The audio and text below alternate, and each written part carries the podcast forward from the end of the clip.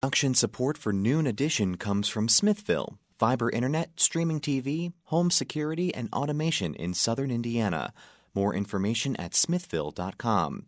And from the Herald Times, featuring coverage of local news, entertainment, and sports, in print at heraldtimesonline.com and on your mobile device. And from the Bloomington Health Foundation, partnering with local organizations and citizens to invest in programs that address our community's health needs. Bloomington Health Foundation, improving health and well being takes a community. More at bloomhf.org.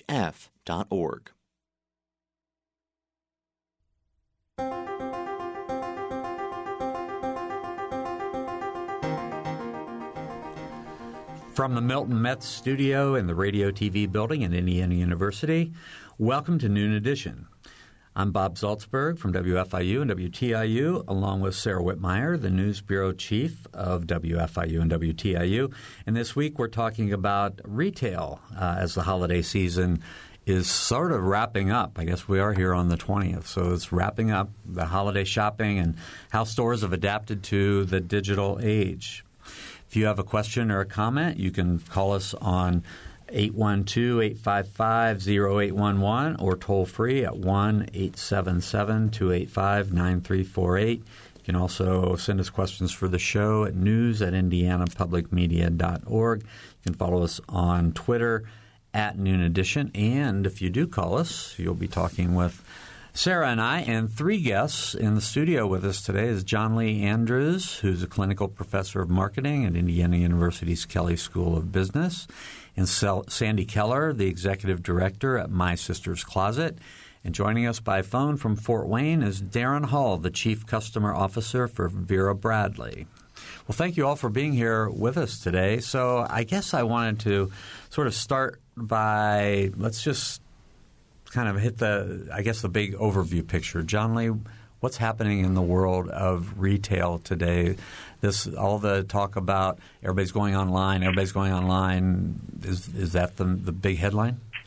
Uh, I would say every, everyone is going online, but uh, not necessarily buying online. Uh, there's there's been huge huge growth in online sales, but uh, there are plenty of times when people just want to do the treasure hunt or just want to get something quickly. So mm-hmm. uh, uh, bricks and mortar is still there and strong, and and uh, if we do things right, we'll continue for a long time. Mm-hmm. Are there particular areas of brick uh, the brick and mortar stores that are are stronger or as strong today as they've always been? Well, so you can talk about local retailers, you can talk about national retailers. Um, in terms of local, if you're um, meaningfully unique and if you're um, have have good business practices and uh, uh, can get people's attention, you're going to do fine.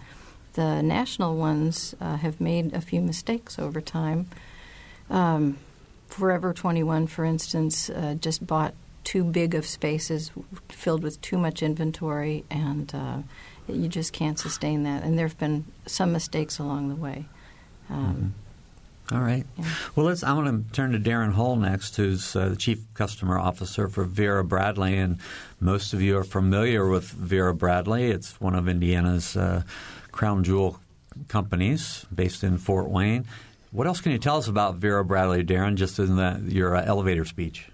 No, I, I'd say uh, it's a great story in entrepreneurship in Indiana, uh, founded by uh, two two friends while while they were on a vacation, and 500 bucks and a ping pong table, um, and and it's grown into being a, a great business for Indiana. And uh, if if you have folks uh, that get the Indiana University Alumni Magazine, Pat Miller, one of the one of the founders, is featured in it in the winter edition, so they can read the full story. Um, but really happy to, to represent business uh, uh, in, in, Indiana, and it's an exciting time of year, um, both in store and uh, online, and, and to Jonlee's point, uh, on mobile as well. Okay, now we're going to ask uh, Sandy Keller to sort of introduce us to My Sister's Closet. All right. Well, My Sister's Closet is a nonprofit organization. We've been around since 1998. We've had over 2,400 women come through our organization. And one of the things that we're known for is to be able to move them forward using fashion. And That's a really important thing to build the confidence of a woman. Her outward appearance builds her self confidence so that she's able to do things that she didn't think she was possibly able to do before. Mm-hmm. Uh, the majority of women that we serve are coming from extreme poverty. Many are homeless. Many have suffered things like domestic violence. They're coming out of prison, that type of thing. So, mm-hmm. to get them into jobs that are sustainable jobs, that are not lots of part time temporary jobs at minimum wage, is a really big push to make their family successful. Okay. I'm curious, how does a local nonprofit with a mission like My Sister's Closet work to differentiate yourselves um, from other retail stores to, to draw in business? Well, we're set up like a boutique which is very different from most thrift stores like Goodwill or Salvation Army, for example, we are set up so that when you walk in, you can't tell that it's a nonprofit organization. So the women who actually donate their shop there. And it is a reward for the women who are being sent to us from all these different agencies to come in there and get treated to this type of experience because it makes them feel like they're the same as everybody else going in for a job. Mm-hmm. So I wanted to, to go back to Darren uh, briefly. Darren, um, what kind of changes are you seeing, you know, in the the landscape? are you selling a higher percentage online than ever? Are you do you still have strong presence in a lot of retail stores? Yeah, we still have uh, uh, we still have over 160 stores uh, across the U.S. The closest to your listening area are uh, Keystone Mall in Indianapolis and Mall of St. Matthews in Louisville. Um, and really, what we're seeing is it's about how the customer wants to shop and how they want to communicate. Right? Um, we we are seeing a higher penetration move to online. We're also seeing people that are consuming media interacting with us socially online. You know, the days of of retail being about um, you know, when I was a kid, I went to Marshall Fields. I grew up in Chicago, uh, and there was the day the windows open, and there was a lot of emotion around the the season for for holiday. And you did that in person. It was a lot of emotion, a lot of spirit, a lot of excitement. Now we have our Black Fridays and our Cyber Mondays, and you know that experience is very different uh, for my daughter because we we took a detour. You know, if you look in the retour re the retail industry into this world of, you know, somewhat more homogeneous, big box, uh, price-based selling. And now, you know, I think we see that pendulum coming back to who's, you know, who's able to differentiate themselves, who's able to give you a, a personalized experience. Uh, and I think there are people who are doing that very well online. Um, and we've certainly made our big efforts to provide that personalized service. Um, but we still think there's a moment, something special about buying, um, you know, a gift for for a teenager or a gift for your granddaughter, um, or buying something for yourself that's really hard to replace in person. So we'll keep a balanced approach and and let our customers lead us through where where they want to uh, they want to transact, trying to make the best experience in every channel. I'm smiling because I remember as a kid going down to downtown Cincinnati where they set up elf workshops in the windows of Macy's, and it was such a big deal to go down. But that stuff, yeah, really doesn't happen anymore. I'm I'm curious, Jonlee, do the big box stores that have a website do as well as some online only places, Amazon aside?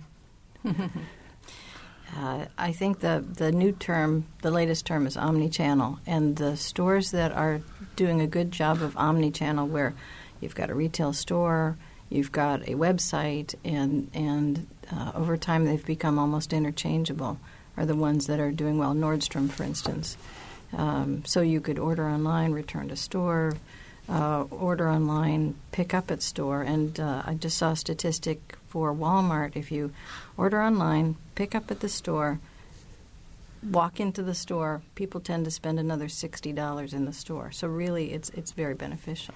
But do folks like Walmart can they compete against? I, uh, I, guess I will mention Amazon against folks like Amazon. Seems like that would be somebody they would yeah. be in direct competition against. Yeah, Amazon is um, is a huge, huge competitor.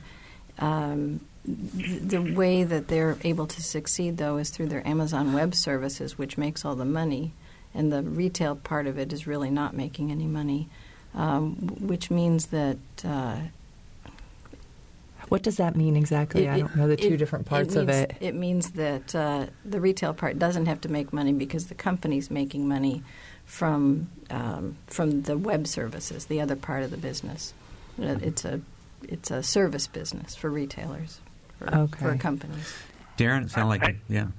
Yeah, I was going to tag in on. I think one of the things you're seeing is a separation of of you know that relationship with the customer. So, in the end, you know, my first job in retail was working in a pharmacy uh, for a gentleman named Tony uh, in downtown Chicago while Wal- Walgreens was coming in, right? And his goal was to, to win by providing great services to his customers, and that was an exchange of value, right? So, uh, your loyalty in exchange for value, what are we giving you in personalized services? Um, and you can peel Tony's model apart. You know, this was the the early 80s in Chicago, and he did uh, same day delivery, right? He did. Um, if you had a reoccurring medication, he kept index cards in his office so that he could do subscription services. We're just seeing that evolve over time. I think what you see is retailers um, that don't commit to that trust for customers uh, and don't commit to that loyalty and don't create to that providing customer value are really struggling in this market. And that's because it's just so much easier for a customer, um, you know, to get upset and, and move somewhere else. It's easier to lose that trust. So I think companies like Vera Bradley that have always been about listening to the customers and trying to provide value and trying to earn uh, a customer's loyalty, I think they're succeeding in, in this market as you move to omni-channel or unified commerce of people wanting to shop in different ways. I think people who have not fully committed, you know, you meant you you look at some of those big boxes, they they were that was a price uh, sale, it was a price-based selling, and I think that pendulum has swung back. So, you know, you mentioned Nordstrom; they've always been committed to the customer. You look at Vera Bradley; we've always been committed to the customer, and I think we're going to see, you know, the haves and have-nots continue to separate uh, as time goes on. Sandy, I think uh, you know you can look at your organization, My Sister's Closet. You talk about being committed to the customer. I would think that's kind of your number one goal, right? Yes, it is absolutely. Can you talk a little bit about that? How do you build relationships? Uh, well, women come in from all over the county, and they're not only donating, but they're shopping and they're donating to help another woman succeed, and so they become part of the community solution to be um, make that successful. Um, but a woman that comes in that is uh, uh, shopping for herself that is not one of our uh, clients, for example. She is coming in possibly just to find a gift or to just have an experience. It's a place where she meets her friends and they hang out for hours. She, if she's looking for a job, she can ask us to help her with an image consultant, which is absolutely free. So about 35% of the women coming in are actually looking for professional clothing, and 12 to 15% of them are asking for assistance. So it's really community wide. And then on days like this, when you're coming in before the holidays, you're going to see cookies and coffee, and you know you're going to have people running around in goofy hats and outfits, and they're happy that you're there. So we kind of celebrate the community every day that we're in there. We're talking about changes in the retail uh, world today on Noon Edition. If you have questions, give us a call at 812-855-0811 in Bloomington or toll free at 1-877-285-9348. You can also join the conversation uh, by following us on, on Twitter at Noon Edition. And you just opened an online store. We did. We're very excited about it. Um, it's an eBay store, and the address is USR forward slash My Sister's Closet MC. Okay, now how how does that you know work along with in conjunction with your store? It's supposed to create another income stream so that we can keep our services in the community and so that we can pay for rent and brick and mortar expenses, salary. Uh, we are also in a situation where we may possibly lose our lease next October. So we're raising money for a relocation fund, and this is designed to help us do that. But your brick and mortar will always be really important, or how do you it think that might play out? It absolutely is because we, the women that are coming to us for assistance, are coming to us on the bus line. They don't have these resources like computers or you know online access to be able to buy something. So we're actually taking them by the hand and walking them through Okay, we got a question. Are the eBay items are those higher end items? Yes, they are. Okay. Yes, they are. We are very blessed to have donations from people that are extremely generous in putting these items on the floor. The average person wouldn't be able to purchase those. So putting them online creates a larger audience and allows us to fund our mission a little bit more. So I want to talk a little bit about just sort of go back a little bit. The uh, our history, our combined history in this room. Uh, John Lee knows a lot about the history, but we're not that old. Um, mine is probably the oldest, and I grew up in a retail store. Family, retail family, big store on a downtown square on a county county seat town in Indiana. Then the malls came along, and the malls sort of shut down the, the downtown stores, and now a lot of malls are suffering.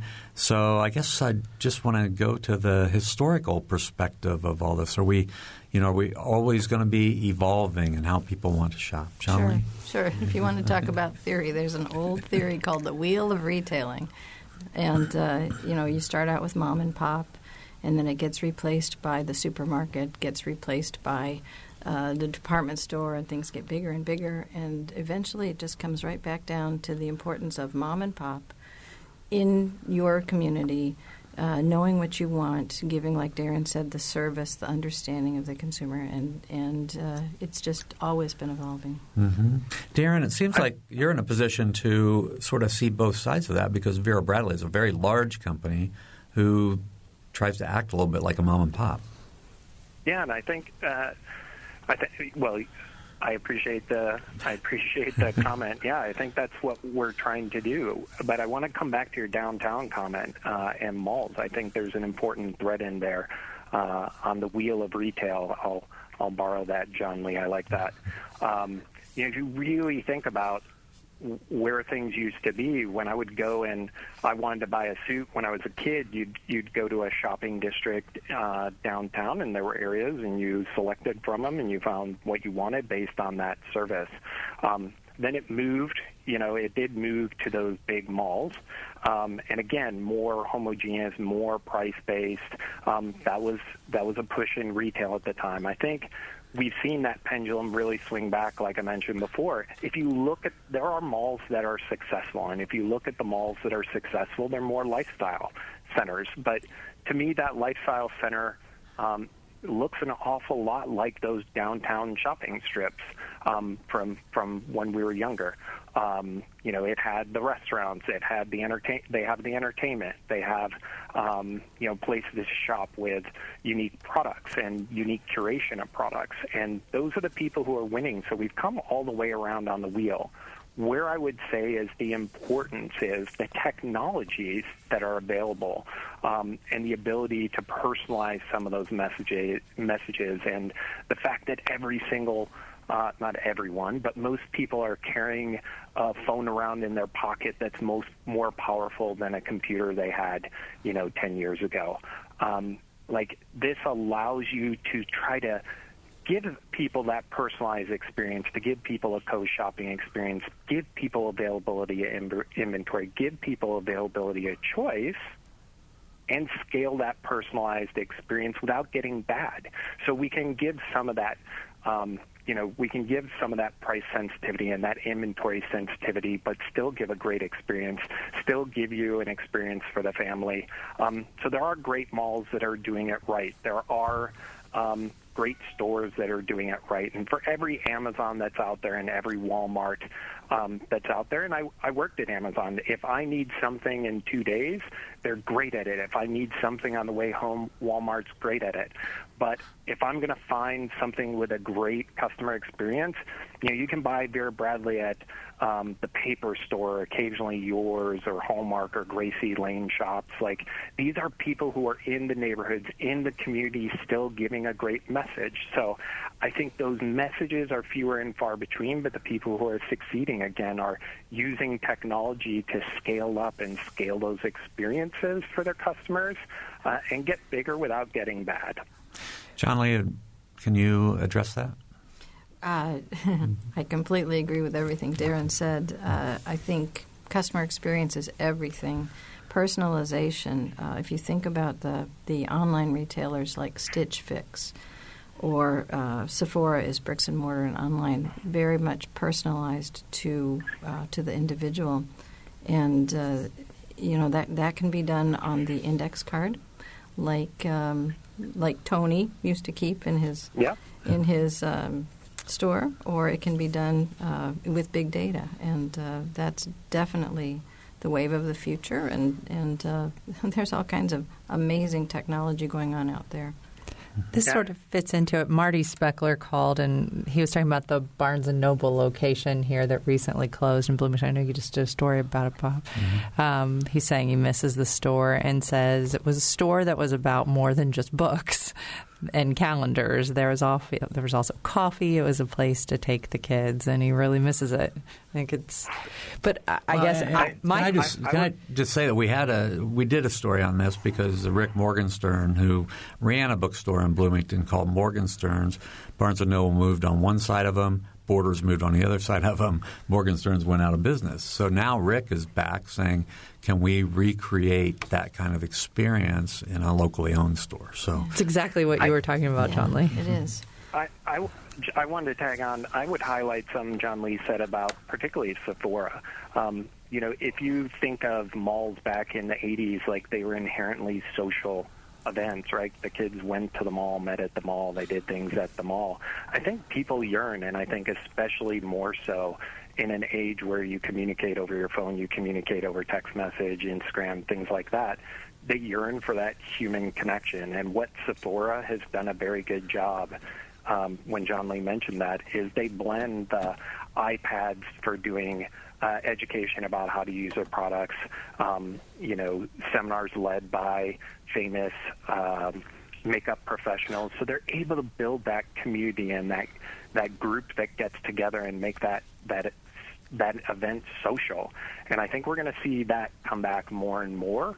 Um, you know, that that relevance, and I think that's why you know Sandy has a great message. What she's doing, you know, is very relevant to the customer that comes in, and and using all different ways, whether it's online or or in store, to make sure that she can service as many people as possible. Right, and really, when it comes right down to you're talking about building networks. Uh, there's a lot of isolation in our society right now, and that's not really necessarily a healthy thing. And if we create retail oases, so to speak, where people know that when they come in, they're going to find the things that they're accustomed to, but they're also going to find friends and they're going to find people that recognize them, then there's some power to that. All right, you're listening to Noon Edition. We're talking about retailing as we head into the uh, the end of the really strong retail season, the holiday season. We have three guests with us: Jonlee Andrews, clinical professor of marketing at IU's Kelley School of Business, Sandy Keller, executive director at My Sister's Closet, and Darren Hall, the chief customer officer for Vera Bradley. We'll be right back.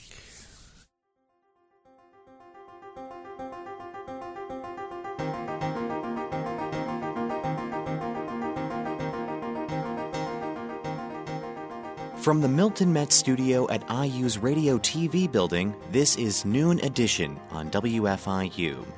WFIU News covers South Central Indiana and the state throughout the day at WFIUnews.org and on Twitter at WFIU News. You can watch unfiltered video of breaking stories on Facebook Live, and you can get a digest of all the day's top stories delivered to your inbox each afternoon. It's a free and easy way to stay on top of the headlines, plus the in depth audio, video, and print news stories you can't get anywhere else. Subscribe now at WFIUnews.org.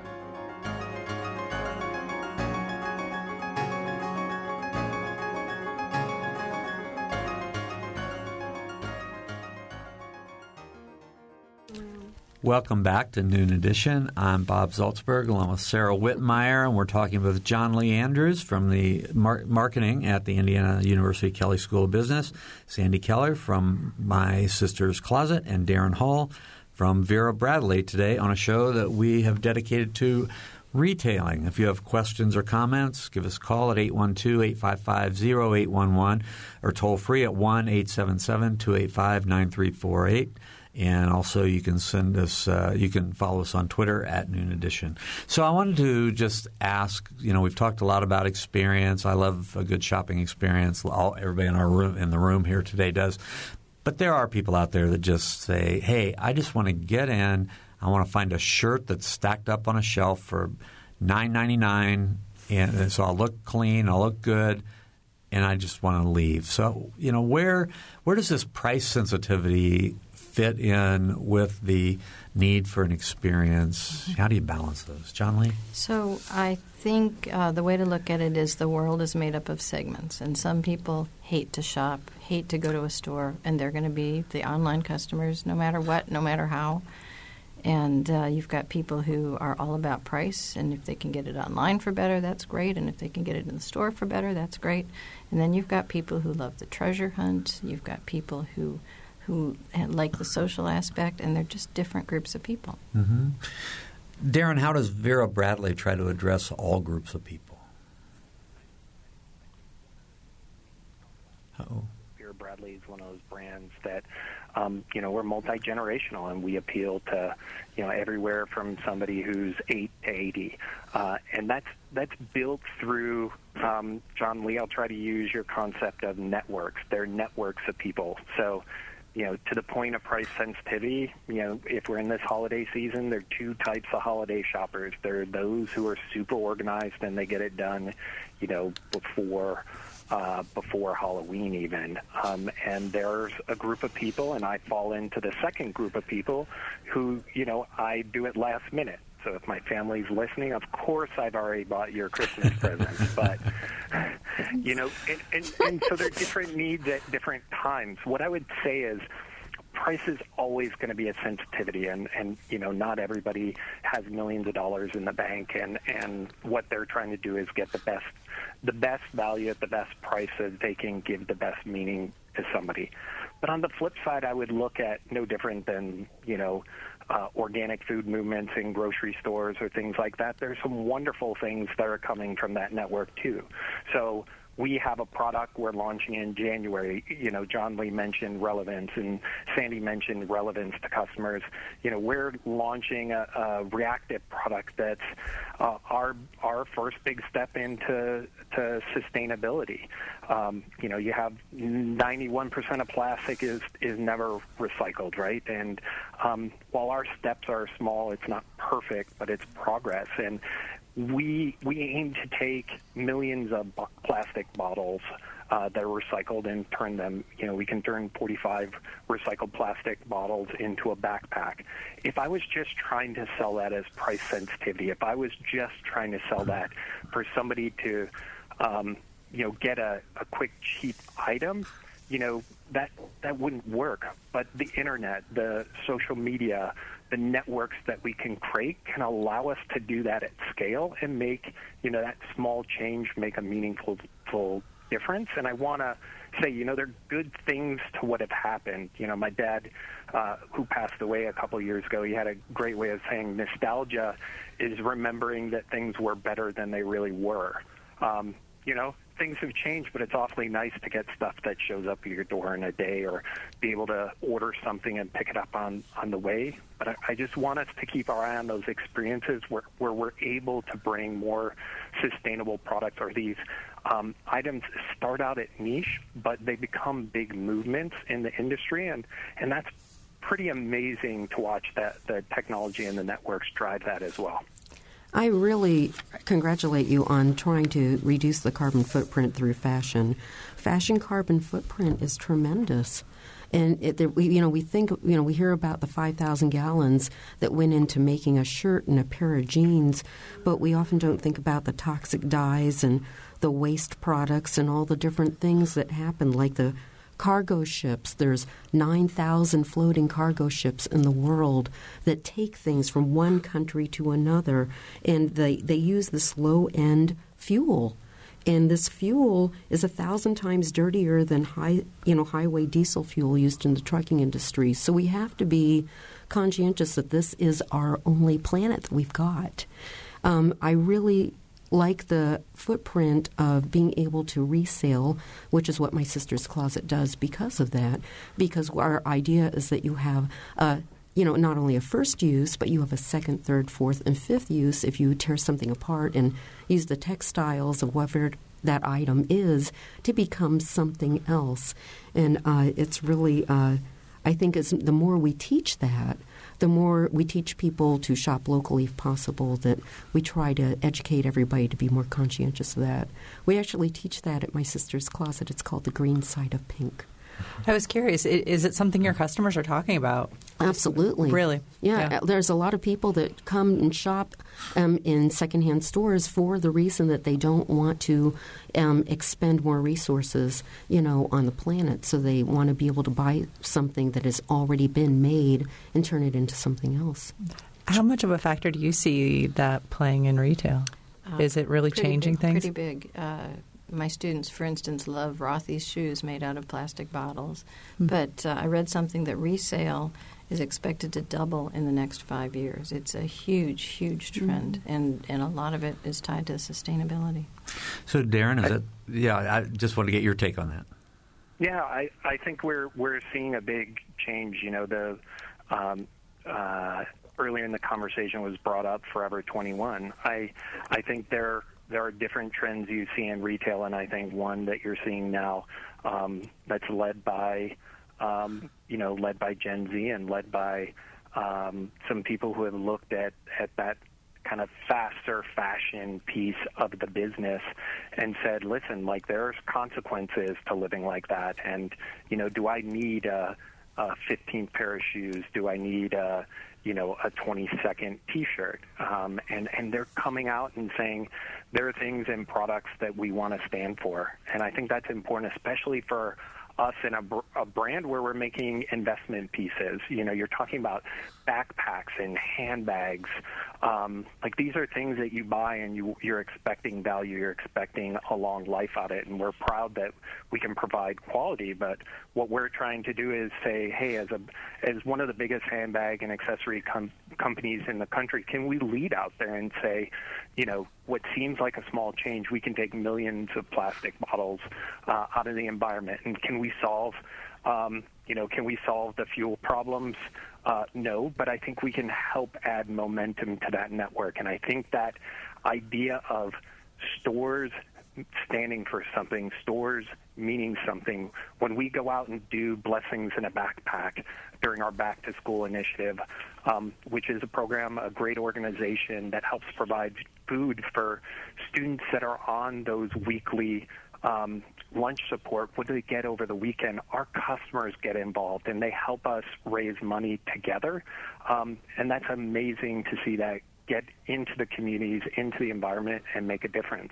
Um, people like Patagonia have done uh, great jobs and had a great press release last week about raising, I think, $10 million for local charities. I think this making a difference in your community, that being on the retail wheel and coming full circle is really important. I think it's being it's being led by you know the students in the next generation who are demanding more from from their retailers and i think that's really important that's part of america and part of the voice that um, the consumer has with their dollars and i think that's great uh, sandy i'd like you to talk a little bit about this ethics part of part of fashion and consumerism. But also, can you can you fast fashion? That's a term that I had not even heard before we were prepping for this show. Can you explain what that is for? Oh, fast fashion is uh, actually something that was brought on by H and M. Uh, they um, are a Swiss company and they had the idea that they would take things coming off the runway and instead of taking traditional orders each season for thousands of pieces of something and taking a bargain a bet on it that it would sell they'd take a month's supply of something and say let's see how that goes. If it sells out we'll buy more of them. But fast fashion is where you've got 52 weeks in the year you're literally putting out new looks every single week. And because fashion and shopping has kind of become a way of life, it's literally a passion that's become an addiction for some people. You do have people out there who can help you with a shopping addiction now because people will go through their life savings and spend all their money. So we have to we have to bring in some reins with who we are and what we value and uh, and move people back to the basics of what's more important. Okay. Can you and, and can you talk a little bit about ethics? You know, Darren was talking about Patagonia. I know they donate a lot of money to the environment. It does seem like we're way more aware of the ownership of companies. Absolutely. Well, within our own community, we have a program called Backpack Buddies uh, through the community kitchen, and it is absolutely, you know, something that is. Um, that shoppers and you know uh, residents around our community help support. They put food in those backpacks and send them home with kids so that their families can eat during the week and on the weekends. Uh, but we, you know, uh, what we are doing with you know our clothing and our throwaway items, we think that if we just take something to Goodwill or to another place, it's not going to end up in the landfill. Maybe it's going to end up in a third world country where it's going to actually be burned. Mm-hmm. You know, we really need to be thinking about how the end item ends up. Does it end up ultimately getting burned at the top of a landfill? Is it at the bottom of the ocean floor? We have to decide how much we actually need. Our wants are different than what we need. Wouldn't you agree, Shirley? Absolutely. Um, I, I, will probably get this wrong, but it may be H and M. Uh, Scandinavia, one of the Scandinavian countries, has burned all the excess inventory for fuel for heating uh, because there's so much fabric out there. Literally fabric, just made mm-hmm. into clothes or not. Mm-hmm. So, well, so, I've heard some crazy statistics this week about holiday returns and how much it, it ends up in a landfill. Is that primarily fashion we're talking about, or is that just unwanted trinkets and things that people just get so that they have a gift for someone under the under the tree? Or well, I mean, there's all kinds of things that end up in the landfill. Diapers are one of the largest. Sure, things. sure. You know, and I mean, it's it, it's the amount of things that we're buying. There are different ways to do the things that we do every day. You can have diapers like my mother had when I was a kid. She actually washed them in our washing machine, and it was good for the environment. So we you know, when we're talking about what we are buying, we might think about, well, we're buying it, who else can use it, or how else can I use it if I don't need it anymore? All right. If you have a question or a comment, 812 855 0811 in Bloomington or 1 877 285 9348 outside the Bloomington area. Uh, you can also send us questions at news at indianapublicmedia.org, and you can follow us on Twitter at Noon Edition. So, you know, related to this conversation we've been having, I want to ask Darren about. So, you know, when you, you Vera Bradley has a particular kind of look. I mean, if you if people who've ever bought Vera Bradley sort of can spot it from across the room, and even people that haven't probably recognize, hey, there's that company I've seen time and time again. How many products do you have out there? How many different things are you selling now? And how do you decide, you know, when you're going to try to create a new product? You just talked about these new backpacks that are going to be environmentally friendly. I mean, how often are you? How's that research and development? I guess is.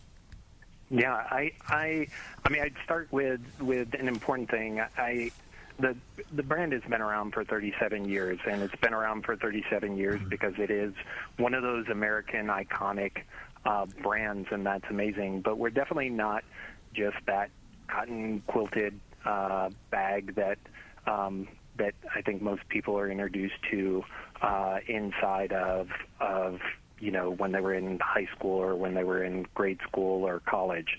Um, a lot of the work that we've been focusing on is one, how do we make things interesting, relevant? Um, we've done a number of collaborations in in the last year, um, you know, with uh, Procter and Gamble, um, with uh, Crocs, um, with Starbucks, and things like that to try to get our patterns uh, not just on the quilted bag, but into other areas. And similar to what I've been talking about with reactive, um, you know, this is this is not your cotton quilted bag, this is where we're trying to um, make a difference and turn plastic bottles into great products uh, for our customers. So Reactive is recycled active um, to help that move in a different direction.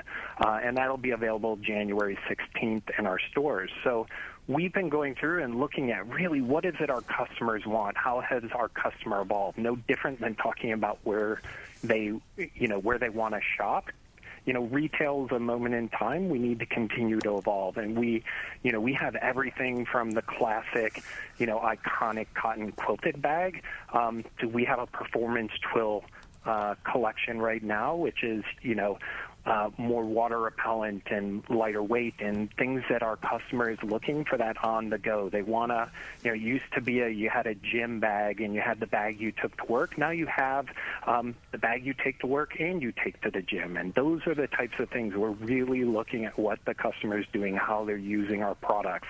Um, if you think about what backpacks look like. We talk about Marshall Field's windows. Think about what a backpack looked like um, you know when when when you were uh, a kid. Uh, it had like one big giant pocket in the middle, and it had a one big giant pocket uh, on the front. Now, Vera Bradley, uh, I believe we're the number three backpack seller in the United States, and we get there by having great functionality for holding your laptop, uh, holding a change of clothes, holding your cosmetics, holding your water bottle. Like all of that comes from really paying attention to what our customers want. No different than reactive. Our customers want sustainability in the products. We're trying to make that step too. So a lot of this is just driven by understanding where where we are at the cultural moment. What is it people want? Where do they want to invest their money and time? And what do they want out of that product? What's value? Uh, and trying to help them get that. Can I ask you a question? Uh, sure. Because I think that, well, we were talking about carbon footprints. I think that there's a movement towards people wanting to get away from synthetic man made fibers. Is Vera Bradley going to be using some of the new spider silk that's coming out on the market this year? I, I'd be lying to say that uh, as chief customer officer, I work. We have a uh, in product development. Um, we have a really incredible uh, group of people who work on material development, and I'm happy to uh, get you information after the phone call. But that's just me being honest, and I'm I'm I'm not saying we're not doing it. I'm saying I'm I'm not knowledgeable. Just don't know. Yeah, you yeah. just don't know. Yeah. Well, Yeah. well, we appreciate that, Darren. I'm curious. With this is a much shorter uh, holiday shopping season. Be- we almost lost a week because Thanksgiving was so late. I'm curious, Jonlee. How do you see that affecting overall sales? It looks like overall sales are up, um, but you know we may call it a shortened holiday shopping season. But uh, retailers started so early this year, so much earlier than I think I've ever seen it. So for those who like to get their things done early, they might have been starting before uh, Halloween. So, do you think people really do though? I mean, are they changing shoppers' behavior? It's a good question. in terms of, I mean, I, I remember seeing this the sales and things online, but I don't. It feels like it's supposed to start after Thanksgiving. I don't know. Yeah, I think I think you're just seeing right now. You have that compression um, to that which was mentioned. There's six fewer days in the holiday. Uh, very few people who who don't work in retail planning what a sales cycle look like looks like will probably notice that. The other thing you had was a shift of of you know the main Christmas holiday landing on a Wednesday, so it makes this uh, weekend's shopping while it was really less in play last year. Last year was more of a travel travel uh, holiday than it was a shopping holiday. I think you'll see a lot uh, a lot more shopping this weekend, particularly with you know certainly through the Midwest the weather is supposed to be nice. So I, it changes from year to year, uh, and I think the most important thing again back to the customer is you have a couple groups of people. You have a group of people who are uh, very organized and do it up front. And, and I was as shocked as everybody that, you know, we jumped from Halloween into holiday season of buying. Um, and then there are the people who do it last minute. And I think the technology will kind of keep pushing those behaviors farther and farther apart. Well, then, are, some of these days that we've um, come to identify as major shopping days, of course, Black Friday, but then Small Business Saturday, Cyber Monday, are those are those even important anymore? I, I, I will speak for us. I think Black Friday and Cyber Monday are big for our direct stores, and I think I mentioned before we, you know, Vera Bradley came up in the gifting channel, which was, you know, at that time a cottage industry of thousands and thousands of small businesses around the country, um, and and we're very proud that we still uh, support uh, our businesses on Small Business Saturday. I think I mentioned earlier we have the hallmarks and the paper stores, and the, those uh, occasionally are these these people who are out there trying to make a difference. And I think different people shop in different ways, and it's important that you address all of them because if you really say you want to be your customer is important, you have to meet them where they are. You can't just uh, you can't just uh, put a big beacon up and expect everybody's going to come follow you. Mm-hmm. I'm curious about Oprah used to have it seemed like she would come out with our list of favorite things and it was so popular and I saw she's doing is it I think it's on Amazon now right that she It's in up, her magazine. It's in her magazine. I, I, feel like I saw her on the Amazon website but maybe maybe I'm wrong. Um, yeah, we've we've done a number of, of uh, we've been on Oprah's favorite lists a number of times and um, you know when when we were part of it we we we definitely had product that was shipped to Amazon to fulfill.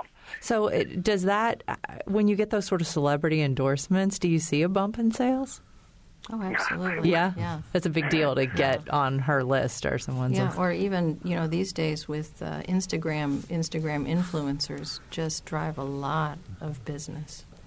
So. Uh, yeah, I want to ask. I'm hesitant to bring this up, but I'm going to politics. You know, we we are in such a divisive world these days. Are, is this these issues that we're seeing on the political landscape are they having an impact in the retail world? And you know, we all, we did already talk about um, how you know sustainability. I mean, that's a much bigger issue than just going in and what you're going to buy. I think you know I've always I've always felt that people when they go out and buy something as a gift, in particular um, the holiday season, they should be thinking about where am I spending my dollars and what's the overall impact of how I'm spending my dollars be.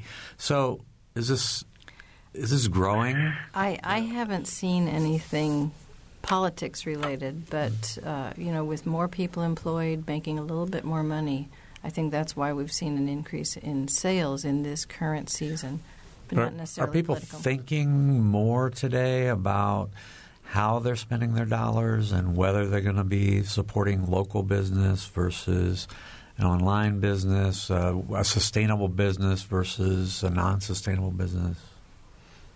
I think that with our own industry, as far as resale goes, mm-hmm. we've seen such an increase year to year, and the people that are coming in aren't left or right. They're not libertarian. They're not. I mean, they're people are complicated. You know, we have just as many Republicans coming in as Democrats, and they're also very um, concerned about the environment and supporting local businesses and shopping local. I think that uh, people want to be able to, again, have those relationships where they are supporting their community. I want to say Marjorie Hershey called in a little bit ago um, offering a tip to folks who want to shop sustainably. She's reminding people about the Hoosier to Hoosier sale that's in late May and early August. It's a resale event for clothes and, and different things. So that's uh, still a little way off, but right. another one of those sustainable shopping opportunities. Go ahead, Darren. I was I was going to add. Uh, I uh, to the political climate. You know, I vote in my elections and I try to be as civically oriented uh, as I possibly can be. But I, I think in a show where we're talking about the holidays, the one thing we really can control is our moments with our family. And, um, you know, we talked about the, you know, the Marshall Fields windows, but like if you're if you're from Atlanta's, that was Rich's, or Detroit, it was Hudson, or Philadelphia, what was it, Wanamaker's? Like you have these memories that you have when you do shop, when you get out, when you go to restaurants, and a lot of them are made this time of year. Um, you know, one of one of the things about our brand is looking at at what's fun and what's functional and lets you express yourself. Um, you know, regardless of the political climate, you know, let's uh, whether whether it feels good to you or not good for you, or the job situation is good for you or not good for you. We do have one of the few times where a lot of the holidays for for each people are lining up this year, and take the time with your family to um, make memories with them. You know, as I mentioned before, my father passed away recently, and one of the things he said before he left was life breaks down into memories. You know, shopping's more meaningful. The time with your family is more meaningful. Um, just remember that in this busy time of year while everybody's traveling, um, whether it's in a store, big or small or whatever. Um, you know, make that connection with the people around you. Mm-hmm. What do you see as this for Jonlee as the major opportunities and changes that are on the horizon for retail? We have about two minutes to go. We don't have a lot of time. Yeah. Uh, I think yeah. I think the bigger bigger push into unified commerce. I think we have crossed a tipping point of where, you know, nobody no there are people and there are products and they want to be married together. They don't really care what your organizational chart is. They don't care what your physical footprint is. Um, you know, people people expect access to products. People have an expectation uh, for shipping time frames and things like that. So they want to be able to to go in a store and get something. They want to be able to go online and get something. They want to be able to go on on their phone and get something or shop from social media. Um, and that'll continue to blend together. You know, back to we were talking about cosmetics. You know, uh, one of one of the guys here who who does a great job of running our our store experiences says, you know, you can't try lipstick on online. You know, you can mm-hmm. you can make a picture, and there are lots of tools that'll help you, but it's hard to really experience that online. And maybe you do that in a physical store, but you buy the replenishment, you buy the additional lipsticks online because you know you like the product. I think we're going to continue to see that blend more and more together. Okay, you know, okay, and groceries John, and these other things are a real leading way for John, that. Jonlee, go ahead. Well, to to build on what he just said. Uh, the direct to consumer brands like Warby Parker and some of those others that were online only are going to move to bricks and mortar because uh, basically, like you just said, Darren, uh, people like to try things on physically. And not won't apply to every kind of product, but that's happening a lot more. And uh, going the other way, um, there are so many new mattress companies, for instance. It's overwhelming to select a mattress. Uh, I've done it recently. I got overwhelmed. But uh, some of those are simply going to fail. You know, online is not everything. New brands coming out online are not everything. There's a lot to be said for the the uh, touch and feel and trying on of a product. Okay, we are out of time. I want to thank Jonlee Andrews uh, from IU's Kelley School of Business, Sandy Keller from My Sister's Closet, and Darren Hall from Vera Bradley. For Sarah Whitmire, uh, producer Bette Boutier, and engineer Mike Pashkash, I'm Bob Zaltsberg. Thanks for listening.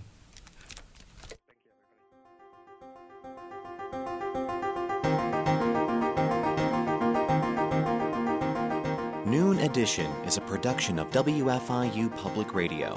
A podcast of this program and other WFIU programs is available at WFIU.org. Production support for Noon Edition comes from Smithville, fiber internet, streaming TV, home security, and automation in southern Indiana. More information at smithville.com. And from the Herald Times, featuring coverage of local news, entertainment, and sports, in print at heraldtimesonline.com and on your mobile device and from the Bloomington Health Foundation, partnering with local organizations and citizens to invest in programs that address our community's health needs. Bloomington Health Foundation, improving health and well being takes a community. More at bloomhf.org.